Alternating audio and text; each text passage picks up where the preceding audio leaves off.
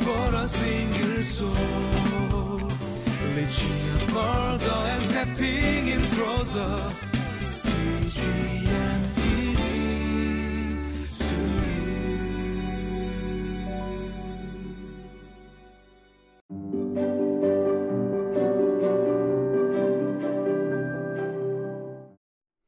Hello. It's good to be with you again this June 16th, and it's on a Wednesday day, and uh, it's a great day. We've had a good time, and I want to wish my daughter and her husband, Kim and Ricky, uh, a happy anniversary. Uh, they've been married now for a while, and I couldn't tell you the days, and I'm so sorry, or the years. I, I'm so sorry for that, but just happy anniversary to them.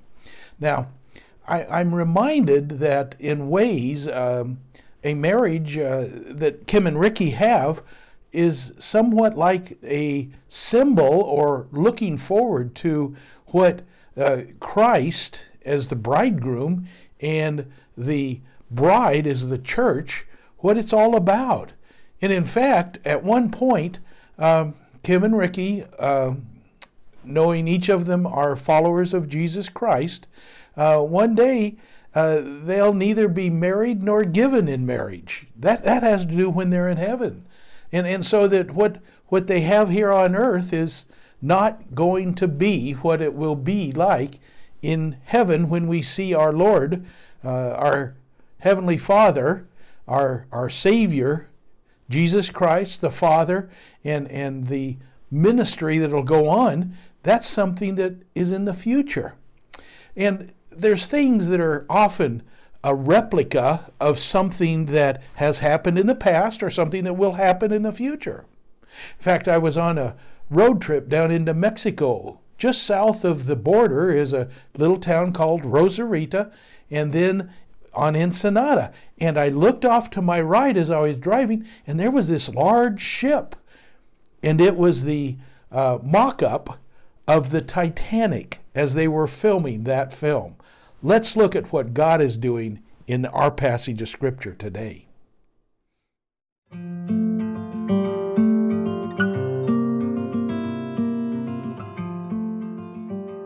Exodus chapter 26, verses 15 through 37. Make upright frames of acacia wood for the tabernacle.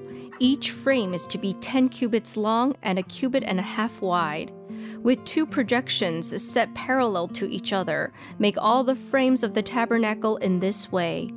Make 20 frames for the south side of the tabernacle, and make 40 silver bases to go under them, two bases for each frame, one under each projection. For the other side, the north side of the tabernacle, make 20 frames and 40 silver bases, two under each frame. Make six frames for the far end, that is, the west end of the tabernacle, and make two frames for the corners at the far end. At these two corners, they must be double from the bottom all the way to the top and fitted into a single ring. Both shall be like that. So there will be 8 frames and 16 silver bases, 2 under each frame. Also make crossbars of acacia wood, 5 for the frames on one side of the tabernacle, 5 for those on the other side, and 5 for the frames on the west at the far end of the tabernacle. The center crossbar is to extend from end to end at the middle of the frames. Overlay the frames with gold and make gold rings to hold the crossbars. Also, overlay the crossbars with gold. Set up the tabernacle according to the plan shown you on the mountain. Make a curtain of blue, purple, and scarlet yarn and finely twisted linen, with cherubim woven into it by a skilled worker. Hang it with gold hooks on four posts of acacia wood, overlaid with gold and standing on four silver bases. Hang the curtain from the clasps and place the Ark of the Covenant law behind the curtain. The curtain will separate the holy place from the most holy place. Put the atonement cover on the Ark of the Covenant law in the most holy place Place the table outside the curtain on the north side of the tabernacle and put the lampstand opposite it on the south side. For the entrance to the tent, make a curtain of blue, purple, and scarlet yarn and finely twisted linen, the work of an embroiderer. Make gold hooks for this curtain and five posts of acacia wood overlaid with gold, and cast five bronze bases for them. In our passage today of Exodus chapter 26, verse 15 through 37, it, there's a depiction of the uh, various elements that are surrounding and, and they frame in the tabernacle. And then over on page uh, 90, verse 30, it says, Set up the tabernacle according to the plan shown you on the mountain. Now, up on the mountain, Moses had been with God, and God had given him particular instructions on just how to build the tabernacle. But the tabernacle was only to um, show the way or depict what will be in the future. See, this tabernacle was only a temporary thing because later there would be the uh, temple that would be built, and then Jesus, walking out of the temple, said to his disciples, who were very enamored with all of the glory of this magnificent building, Jesus said, Not one stone would remain on another. And so the temple that's being built is only a temporary thing, and, and this tabernacle is only a temporary thing. And the element here in verse 30 is that there are precise instructions given on just how to do things. It goes on in verse 31 and it says, Make a curtain of blue purple, scarlet yarn, and finely twisted linen, with cherubim woven into it by a skilled worker. Hang it with gold hooks on the four posts of the acacia wood, overlaid with gold, and standing on the four silver bases. Hang the curtain from the clasp and place the ark of the covenant law behind the curtain. The curtain will separate the holy place from the most holy place. Folks, th- this curtain was specifically designed to reveal the glory of God. Those colors are, are very meaningful of, of the, the purple and the scarlet and the blue. They speak much about who God is. But this curtain was intended to be destroyed. Like that ship that I looked at on the road to Ensenada, it was just a, uh, it was there for a while and it would be torn down. This curtain that separated the holy from the Holy of Holies was only temporary. Do you remember when it no longer was of use?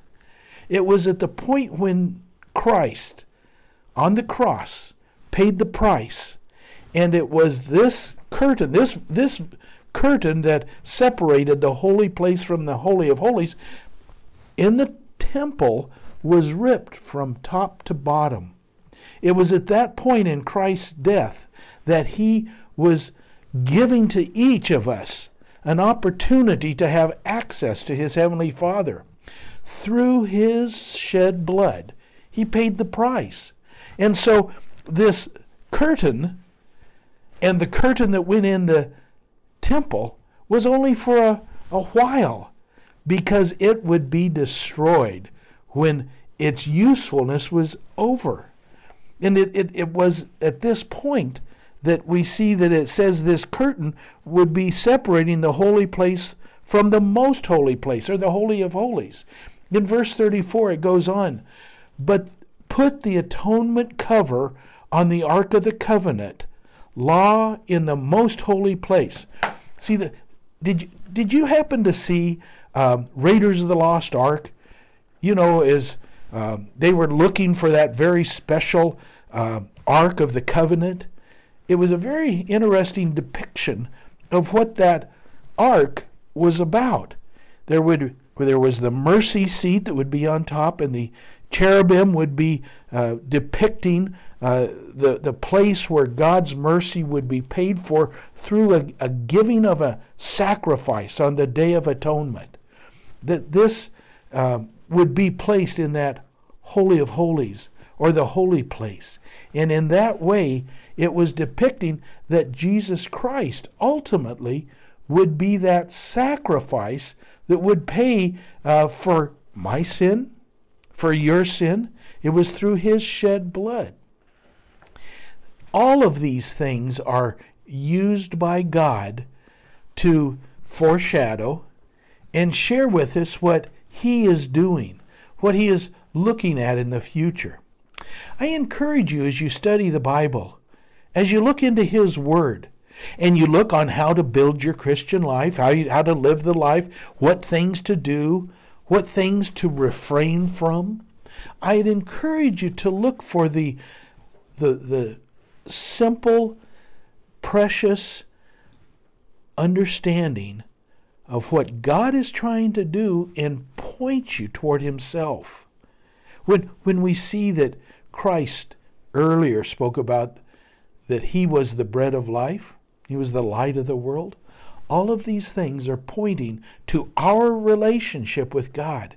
And I encourage you to look at those things and learn those things in a special way.